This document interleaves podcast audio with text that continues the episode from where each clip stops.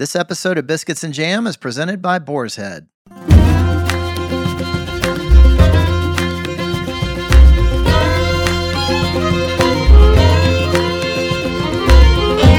Welcome to Biscuits and Jam from Southern Living.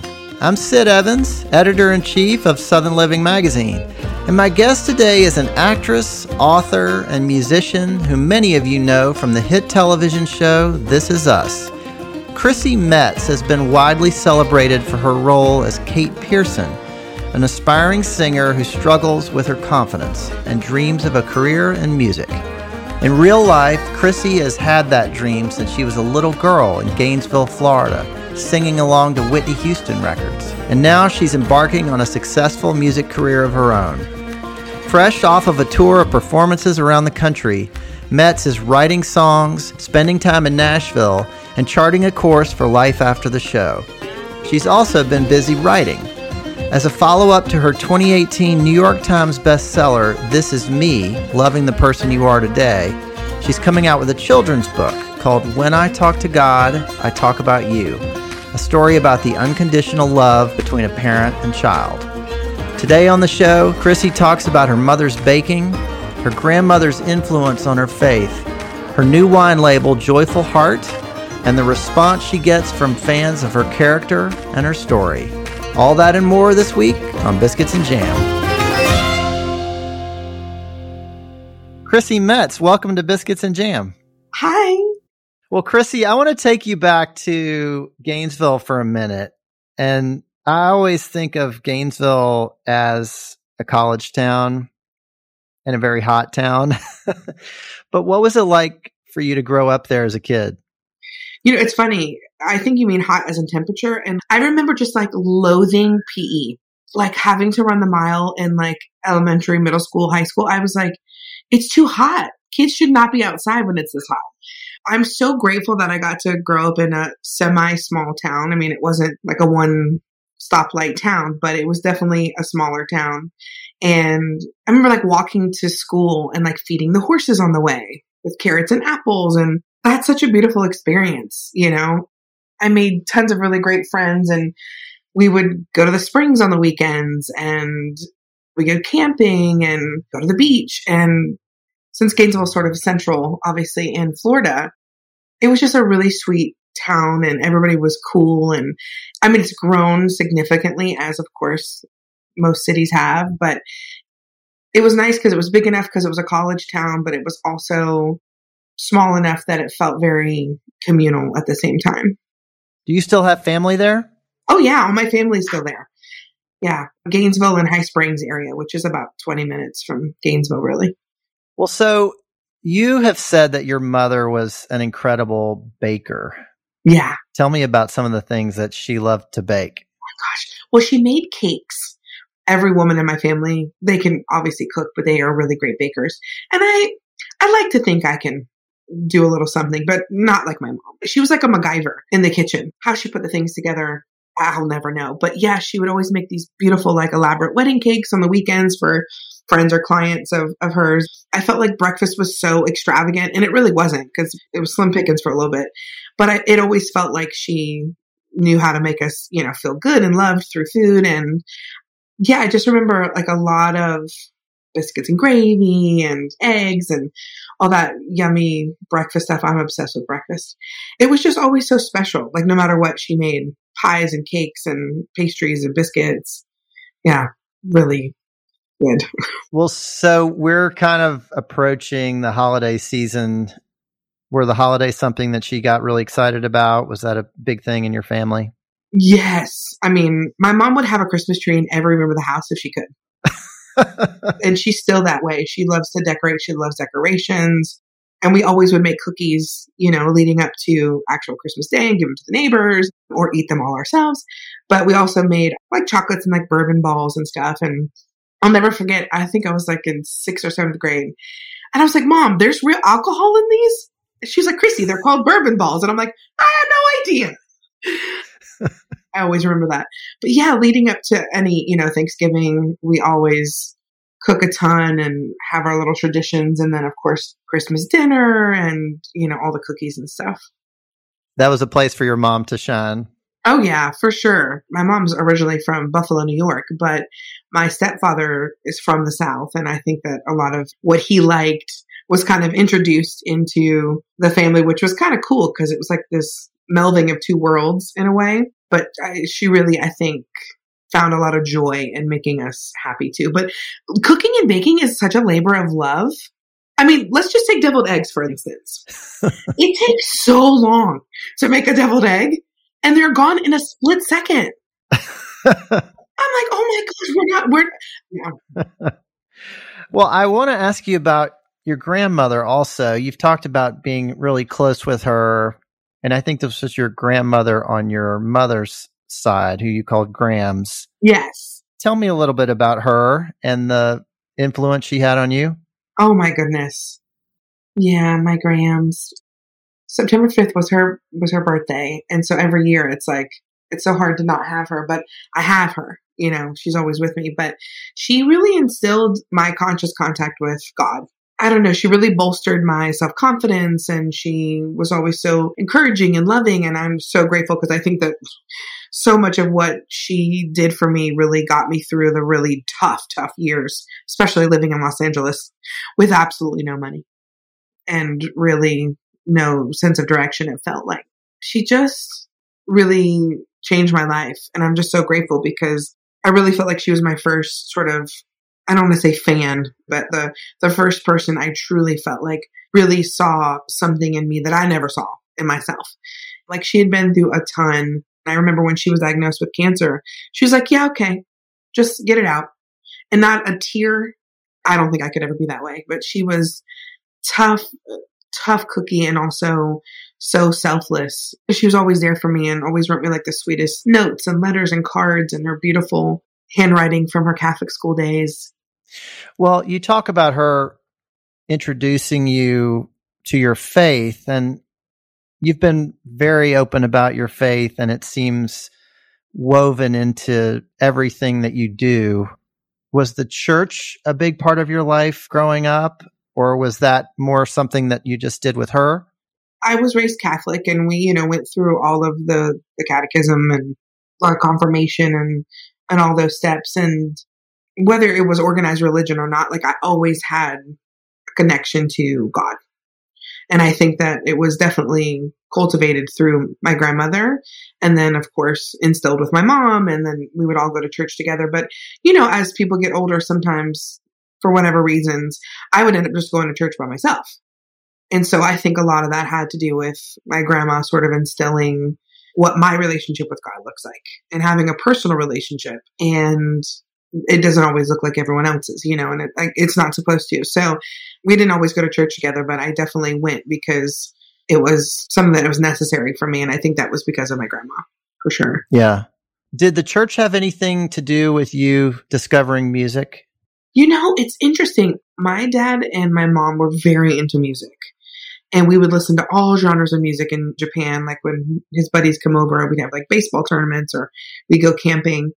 And he was in the Navy. Yes, my dad was in the Navy. Yes. Yeah. So it's interesting because my grandma always said singing at church is like praying twice.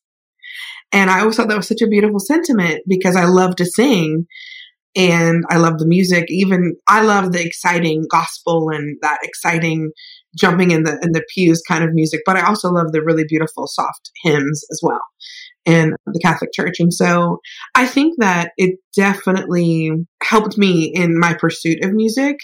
But it's funny, I never even thought about that right until you asked me. Well, it's something I hear a lot, you know, talking to artists on this podcast. And so many of them grew up in the church in one way or another. And that was kind of their first exposure to music music for me was always very private because I was so afraid to share it or to share my voice. And I think a lot of it had to do with not ever feeling heard. And I felt like my grandma heard me and she had time to hear me. And so in that way, she probably heard me sing and really, you know, thought it was was good and loved hearing me sing, but I was too afraid of my own shadow to ever do it in front of people and, until I guess under the guise of, oh, well, you're not going to be judging me because we're in church. so, right. Yeah. Well, Chrissy, so you came out with a best selling book in 2018 called This Is Me Loving the Person You Are Today. And you wrote about going through some pretty tough things as a kid your parents' divorce, some physical abuse. Were music and acting an escape for you from all that? Oh, sure. Music was something that got me through the really, really difficult times where I felt misunderstood. I felt like the outcast. I felt like the black sheep in my family. And I'm one of five kids and my mom remarrying and not really feeling like I was a part of the family. And whether it was of my doing or I just didn't understand myself or puberty, you know, whatever, it was always there. And so I'd write poetry or I'd sing, you know, make my little tapes and listen to different songs that either made me happy or I was able to just, you know, cry my eyes out if I needed to.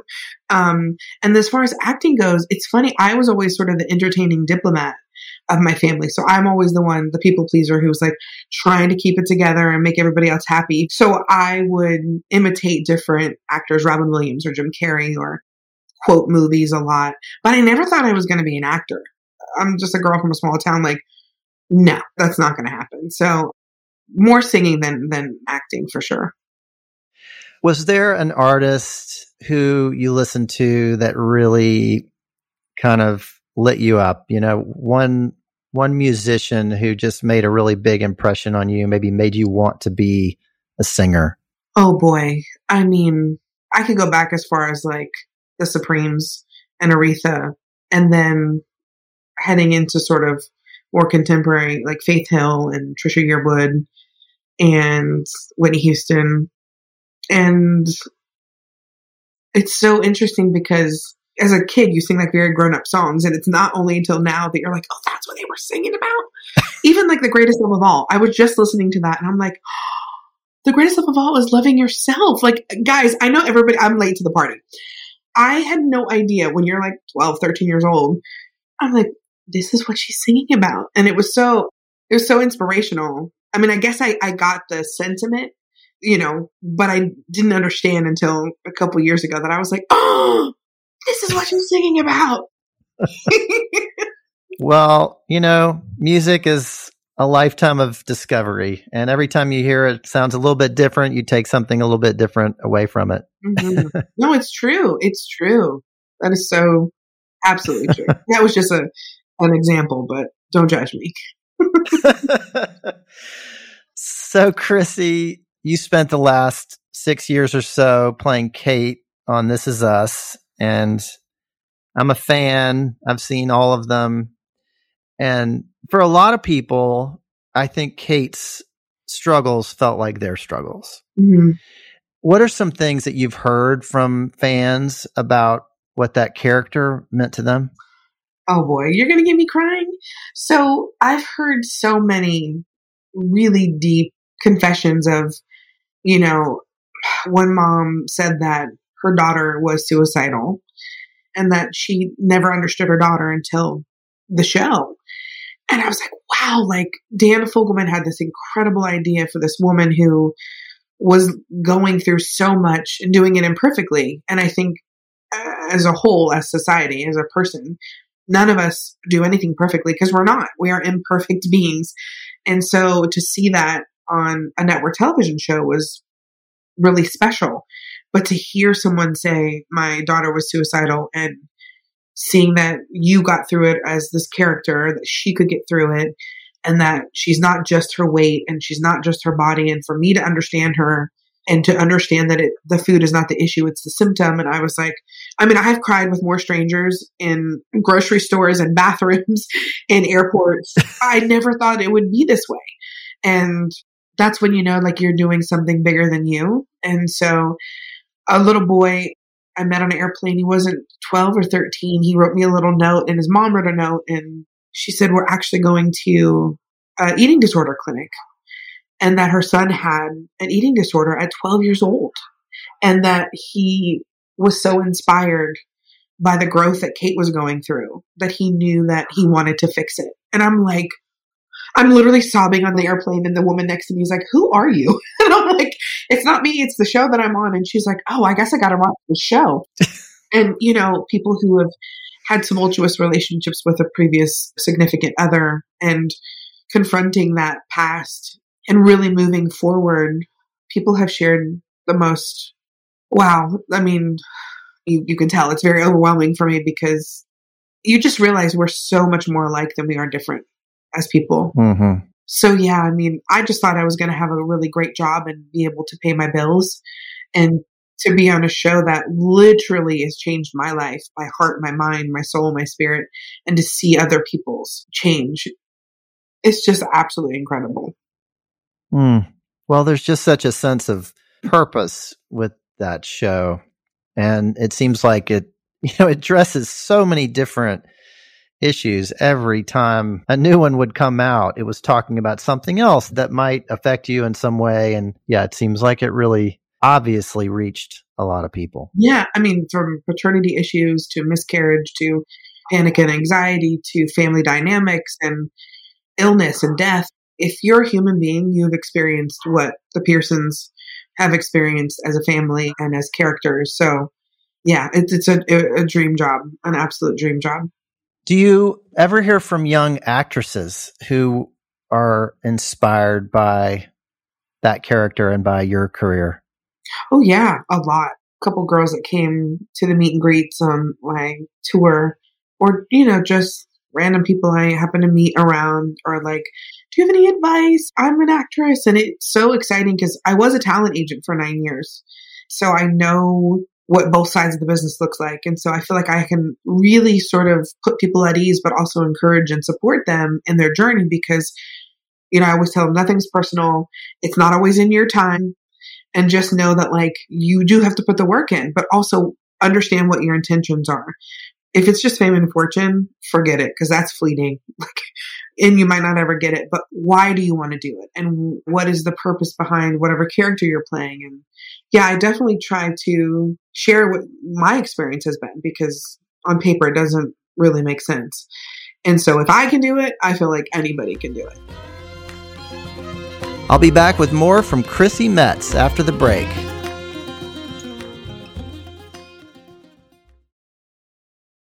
This episode of Biscuits and Jam from Southern Living is presented by Boar's Head, introducing Sweet Bee's Honey Barbecue Glazed Chicken, a new classic flavor available only from Boar's Head that brings the celebrated traditions, signature flavors, and iconic taste of sweet honey barbecue to your local deli. Inspired by famous barbecue joints and the aficionados who know the reward is worth the wait, comes an authentic experience that can only be from Boar's Head. Made with premium ingredients, this slow roasted chicken is delightfully sweet with notes of honey and perfectly balanced with savory hints of hickory smoke. Honey drizzled and barbecue sizzled. Ask for freshly sliced Sweet Bee's honey barbecue chicken during your next visit to the deli counter. Boar's Head. Compromise elsewhere. Hey, it's Kaley Cuoco for Priceline. Ready to go to your happy place for a happy price? Well, why didn't you say so? Just download the Priceline app right now and save up to 60% on hotels. So, whether it's Cousin Kevin's Kazoo concert in Kansas City, go Kevin, or Becky's Bachelorette Bash in Bermuda, you never have to miss a trip ever again. So, download the Priceline app today. Your savings are waiting. Go to your happy place for a happy price. Go to your happy price, Priceline. Welcome back to Biscuits and Jam from Southern Living. I'm Sid Evans, and today I'm talking with singer, author, and actress Chrissy Metz. Chrissy, you played a character who was yearning to be a musician and who wanted to sing like her mother did. Yeah. And Mandy Moore, who played your mom, also has a career in music. She's actually got a new album out as well did the two of you bond over music in real life? Yeah, you know, she's such a committed performer. Most of the time that we've been in um, scenes together, she has her prosthetics on because she's playing a 66 year old woman. So it's interesting. We definitely bonded through music and we love music, but at the same time, she's she was very focused. So Chris and I, who played Toby, Chris Sullivan and I, we really talk about music a ton. And he's also a singer and a songwriter and came from the Broadway world as well. And so we'd often sing and be silly. And I think it was because it was a different dynamic and a different relationship. Whereas with Rebecca and Kate, there was definitely this line that we had to hold because of how the script was written. But we definitely outside of acting, outside of the show, we would jam and have the same interest in music. And obviously, her husband, Taylor Goldsmith, is an incredible musician in the band Dawes. And Taylor's dad's a singer. And even at their wedding reception, they had Jackson Browne. And so, yeah, music is sort of definitely a through line throughout our friendship. And I got to see her at the Ryman, which was really special because I've never seen her in concert. And to see her after 10 years, you know, doing what she grew up doing while she was pregnant and after coming off of the show. It was very special. So there's definitely a musical kinship. Well, there's just music that runs through that entire show in so many ways. And your character has a child on the show named Jack who's blind, but he ends up becoming a very successful musician. As an artist yourself, what did that storyline mean to you? Actually, I was at dinner the other night and there was a group of people who were coming in from all over doing a conference and they worked for a company that brought people with disabilities back into the workforce whether it was you know just getting them set up or getting back into the swing of things after a disability or a, a problem that they were having. And she's like, You don't know what that character meant to so many people I talk to and what we do. And while you're in it and you're shooting the show, you know how special it is because the little boy who played Jack, Johnny is his name, Johnny Kincaid. What a brilliant kid. I mean, he was only three years old and I can't even believe what he was capable of. And then to have a visual impairment. And then I realized not only is Johnny being seen as an actor, as a person, as a, as a human, but then other people are feeling seen and heard while they're watching the show. And that it also helps you to understand that no matter whatever the cards are dealt, whatever your cards are, you can do what you want to do. And so even as an actor and as an artist and as a singer, with any odds stacked against you, it's like, no, if you really want something, you really can have it. And these characters are full fledged people who still can pursue what they love. And it was just very tender and sweet that Rebecca didn't have a chance to fulfill her music dreams, nor did Kate, but Jack got to.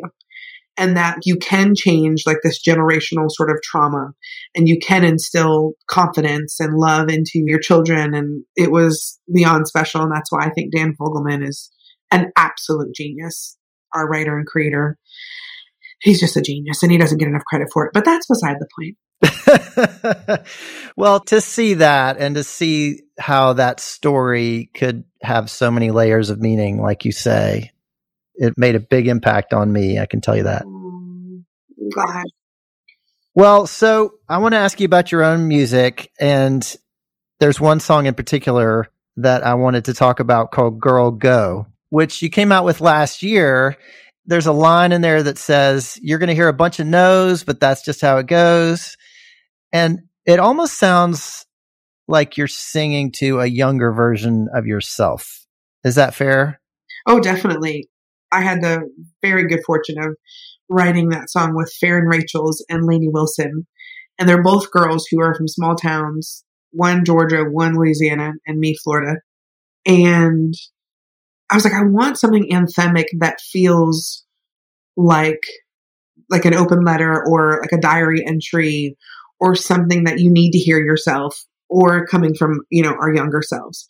And that's really what it ended up being. It's it's one girl came up to me and she said, I listened to it while I was packing up my car and I'm just moving out to, to Los Angeles because I want to be an actress and I'm going to do it like you did. And I'm like, you never know if your words are going to impact somebody so much that like it inspires them as they're packing to leave home just like I did, you know? And you hope that your words will become an inspiration or sort of a love letter of sorts to other people and you you write a song because it comes from honesty but you just never know. So yeah, it's really nice to to hear those those stories.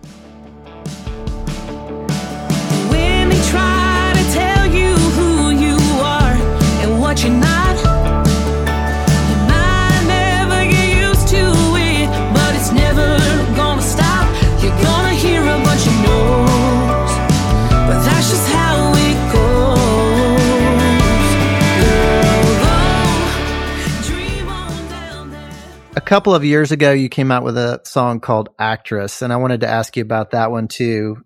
And this is kind of a classic country breakup song. Talk to me about how that one came to be. Yeah, so Matt McGinn and Nicolette Hayford, two amazing writers in town, like amazing. I had recently gone through a breakup and was I don't want to say happy about the breakup, but I learned so much from it and felt so like cathartic. And for me, once I've gotten over something, or I think I've gotten over something, or at least to a point of it, I'm like, oh, let's write about it. Let's talk about it. And then once we started writing it, I was like, oh, maybe I'm not over all the breakups that I've had because that for me is really embedded in my abandonment issues. And so I always take it personally that this person left me and that I wasn't good enough. I wasn't this enough. I was too much of that. And I think a lot of people can relate to that, but also realizing that we all sort of put on brave faces. We all know what it's like to pretend to be an actor or to be an actress that like everything's fine. So Matt McGinn was like, Oh, do you think that writing a song called Actress is too on the nose? And I was like, oh, maybe.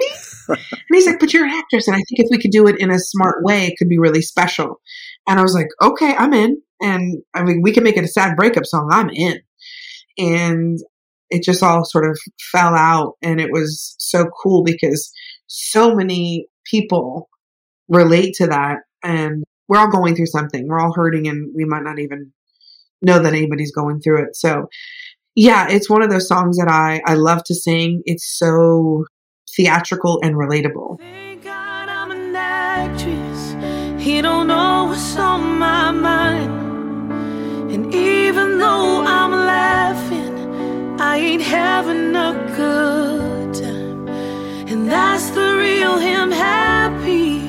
But for me, it's just a lie. He won't ever know ever know tonight.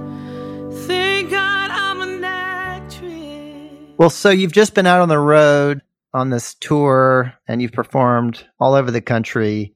For someone who spent so much of her career in front of television cameras, what's it been like for you to be in front of these live audiences? Oh boy. It's so scary. Every night I'm like, I don't want to do this. I'm like, who's out there? Is it sold out? Do I have to go out there? I, am okay.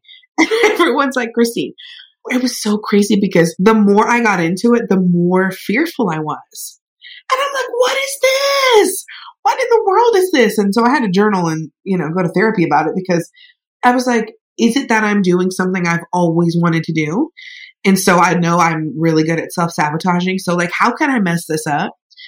Once I just put myself on the stage. And I was like, Chrissy, all you have to do is be yourself. And that's good enough. I was then able to show everybody else in those chairs, like, you're good enough. You know, I think people are looking at me or they're thinking a certain thing. And I'm like, Chrissy, they're not, you know, they're here to see you. They actually spent their very hard earned money to come see you. They want to see you, you know? And my thing is, I just don't want to disappoint anyone. And I'm like, I disappoint somebody by not suiting up and showing up. So get on the stage and figure it out and just be present. But it is very different because, I mean, sure, I could say, oh, guys, can we start that again? But typically with live music, you're not going to necessarily start the song over as you do with the multiple takes that you have on a TV show or a film. So it's definitely working a new muscle and cultivating a new muscle, but it is the scariest, but also the most fulfilling that I have felt in a very, very long time. And also, I'm not a character. I'm myself, and these are songs that I've co-written, and these are my stories. It's it's very exposing, and I feel very vulnerable. But luckily, I'm very comfortable with that. Well, so music is not your only outlet. You have a new children's book coming out early next year, and it's called When I Talk to God, I Talk About You. Yeah. As someone who's written a memoir and who loves a good story, what made you want to talk directly to children? Well, I taught preschool and I have nine nieces and nephews. And I think for me as a child, I didn't always feel heard and I didn't always feel seen. Our parents do the best they can with what they have. And when they know better, they do better. That's sort of the evolution of humans. But I sort of sat and thought, what would I have liked to have heard? Or what did I hear from my grandmother that was so Im- important and was instilled in my heart and my spirit and my soul that like really helped me. And then also I had so many friends who were interested in adopting or having children of their own. And I just thought it would be such a sweet sentiment to learn through the parent, whether they're biological or not, of how to sort of have that conscious contact with God. And not in a way of like, this is how you're supposed to do it, but say, you know, when I talk to God, I talk about you, and you know that you can talk to God too. And that it was so important for me to establish that relationship that I thought, oh, well, maybe if we could help kids do that and they could feel it before they could understand it, that maybe it could be a kid children's book. And so Bradley, my boyfriend and I, we both shared the same sentiments and we were like, oh, let's, let's try. I just think children really are our future. And I know that sounds so cheesy, but it's true you know, like that's where it all starts. If you tend the garden, you know, only beautiful things can grow, and that starts with children. So that was really the impetus behind it. Well, I know you must be very excited to see that come out. I am. I am. And Lisa Fields is our illustrator, and what she captivated in the eyes of those beautiful woodland creatures, of all the animals. Oh, it's so sweet, so tender. So, yeah, I'm very excited. So, Chrissy, in the not for children department, you have a wine label. it's called Joyful Heart. Mm-hmm. And some of the proceeds from that go to support World Central Kitchen. Yes. Which is a group that helps people in need from hurricane and flood victims to the war in Ukraine. It's also an expression of your faith. Yeah. So tell me why you wanted to start this and what's different about it. I always thought wine was very pretentious. I was like, I don't understand it. It's too fancy for me. And Bradley was really into it. And, you know, every once in a while, I'll have a sip there and I'll have a glass there. And I would always bring it to someone's house, you know, whether having a party or we'd have Sunday dinners. It's always something you bring. But I was like, I want to understand it because there's so much beautiful science behind it and such hard work and the farming that goes into cultivating like a beautiful vineyard and where the sun's coming from. And I mean, everything. And it was just so fascinating. And so when the opportunity presented itself, I was like, yes, I'm so into it. I think you always try to leave something better than you found it. So whether it's you bring love or you bring your joyful heart, I was like, it has to have a good message. It has to give back. And then I have to like it. and I have to find it to not be pretentious. Nicole Walsh, who was the winemaker, she's incredible. I was like, I just want to enjoy it. I think it's very important to be proud of what you're leaving at someone's house. You know, there's so many bottles of wine people don't ever drink. And so I was very particular. I was like, I want this and this and not that. And so it was very interesting during the process of how we wanted it to be blended and and the label making and the name and, and, and the message. And so it was just really something I never expected to be doing. I can drink maybe a glass. And I'm like, that's enough. And it's a cute little thing with some cute cheese, you know, or however you like to have it with a, a nice meal. And so I'm really excited. well, you'll have to send me some. Yes. Are you a red or a white? What do you prefer? I'm more of a white person. The red keeps me up at night for some reason. I get it. I get it. Like everybody has different reactions to it. Okay, well, we'll definitely send you some white then. well, Chrissy, I just have one more question for you. Sure. What does it mean to you to be Southern? Oh my goodness. You know, it's so funny because people are like, you're not from the South, you're from Florida. I'm like, I am an hour away from Georgia. We used to drive up to Valdosta to get Krystal Burgers. I am from the South. So I always have to make that disclaimer. But for me, what it means is like there is this sort of essence of people who there's just like this very warm, welcoming attitude of communing, of wanting to help, of wanting to give back. I mean, I'm not kidding. A tree fell down in the front yard, and before anybody even knew it, there was somebody out with a chainsaw and somebody cleaning up. And you just don't see that often. And I feel like I don't really see that except for in the South, the Southern hospitality, and it's a real thing. And so for me, it's just, it means love. It means like caring and being there for someone. And it doesn't, you know, doesn't have to be in grand gestures, but whether somebody's grabbing your mail for you or when you drop your groceries instead of stepping over like they did in LA when I first moved there, you know, helping you pick them up. It feels like it's care and love. And you know it when you feel it. Yeah, it's different. I mean, just by the way that somebody answers the phone or wants to help you I had to get a tire repaired. And the woman was like, honey, let me tell you what you don't want to do. You cannot wait. You cannot wait until October. Just come in. We're going to make time for you. And I was like, thank you. Like, there's just something, just something different. Well, Chrissy Metz, thanks so much for being on Biscuits and Jam. Oh, thank you for having me. Thank you. Thanks for listening to my conversation with Chrissy Metz.